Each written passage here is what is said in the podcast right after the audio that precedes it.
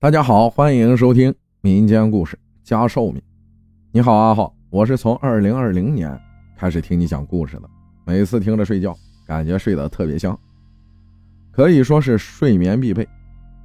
看到你在征稿，就想把身边的事儿分享给大家。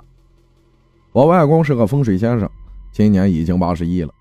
我今天所讲的正是外公办事时候的事儿。这件事是在二零零五年农历十月底，外公接了一家看坟地的差事。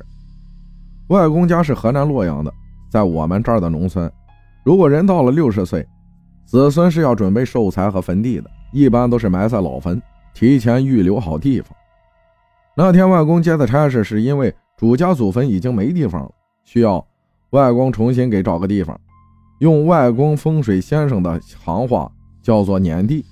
也就是根据气脉和地理环境，按照老人的生辰八字找到适合埋葬他的阴宅。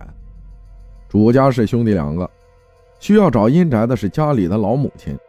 老婆婆那年已经八十三了，已经算得上是高寿了。看过医生，出气儿多进气少，也就两天的时间了。所以对于找坟地这事儿也比较紧急。也是因为这兄弟二人常年在外打工，打小没了父亲。因此也没人操心这个事儿，他们也不知道提前就要准备这些。这次也是因为母亲快不行了，这才匆忙打听，托人找到我外公办事。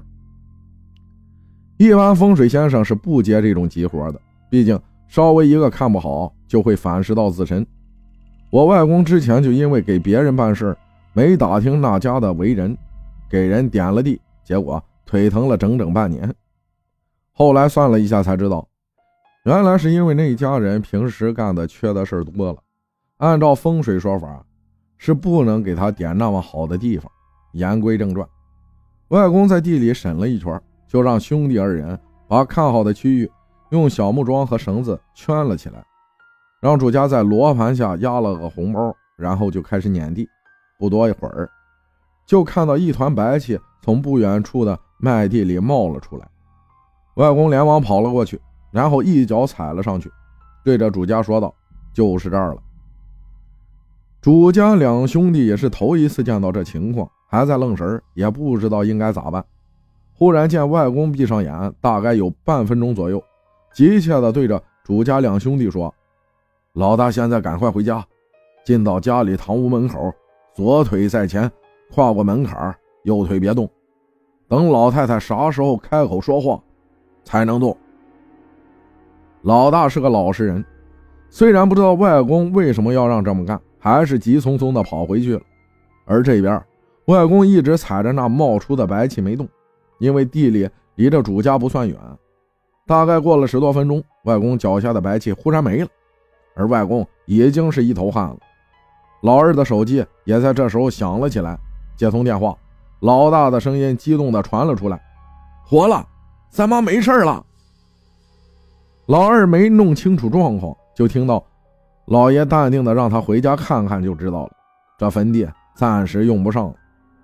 回到家里以后，正见到老太太坐在床上端着碗喝汤，根本就看不出来前不久还时刻就要不行的样子。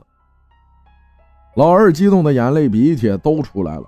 那老太太看到外公，却是半点也不惊讶，把碗递给了大儿子。看着我外公说道：“我见过你，是你给我找的房子，青灰的砖瓦房，可宽敞了。我很喜欢新房子，谢谢你了。”外公点了点头，对着老太太说道：“老姐姐呀，接下来还有五年寿命，不会有什么大毛病，好好过吧。”主家两兄弟不知道这到底是咋回事，于是就问我外公。外公回道：“这是因为你家老太太平时行善积德，天地之间都记着呢。这次的寿数是她应得的。今天但凡是换一个人，这白气就跑了，寿命也续不上了。”后来果然如我外公所说，这老太太又活了五年时间，期间还在别村的庙会戏台下遇见过，对着我外公很是感激。一直到离开那天，身体都很健朗，精神也很好。这件事也让人啧啧称奇。不过最后老太太没能埋在外公给她看的那块坟地，因为那块地是主家两兄弟的叔叔家的地。因为老太太被续命这件事觉得是个风水宝地，不论出多少钱都不肯卖，说是为了以后埋自家人用。外公又重新给老太太找了个地方，是在山上。也就是从那时候开始，周边开始流传，只要我外公看过的地方，一定都是好地方。我问过外公这件事外公笑着摇头说：“人得积德行善，才能有福报，要不然再好的地方，气泡没了也白搭。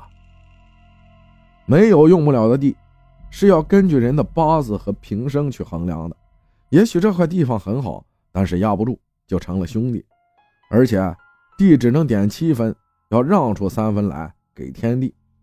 偷偷告诉你阿浩，我外公现在不管去哪儿看地，还有一票人跟着，只可惜他们没有外公的本心，学也学不会。好了，这个故事讲完了。关于外公身上有很多我认为很神奇的事儿，以后有机会再给阿浩你投稿。感谢瑶分享的故事，谢谢大家的收听，我是阿浩，咱们下期再见。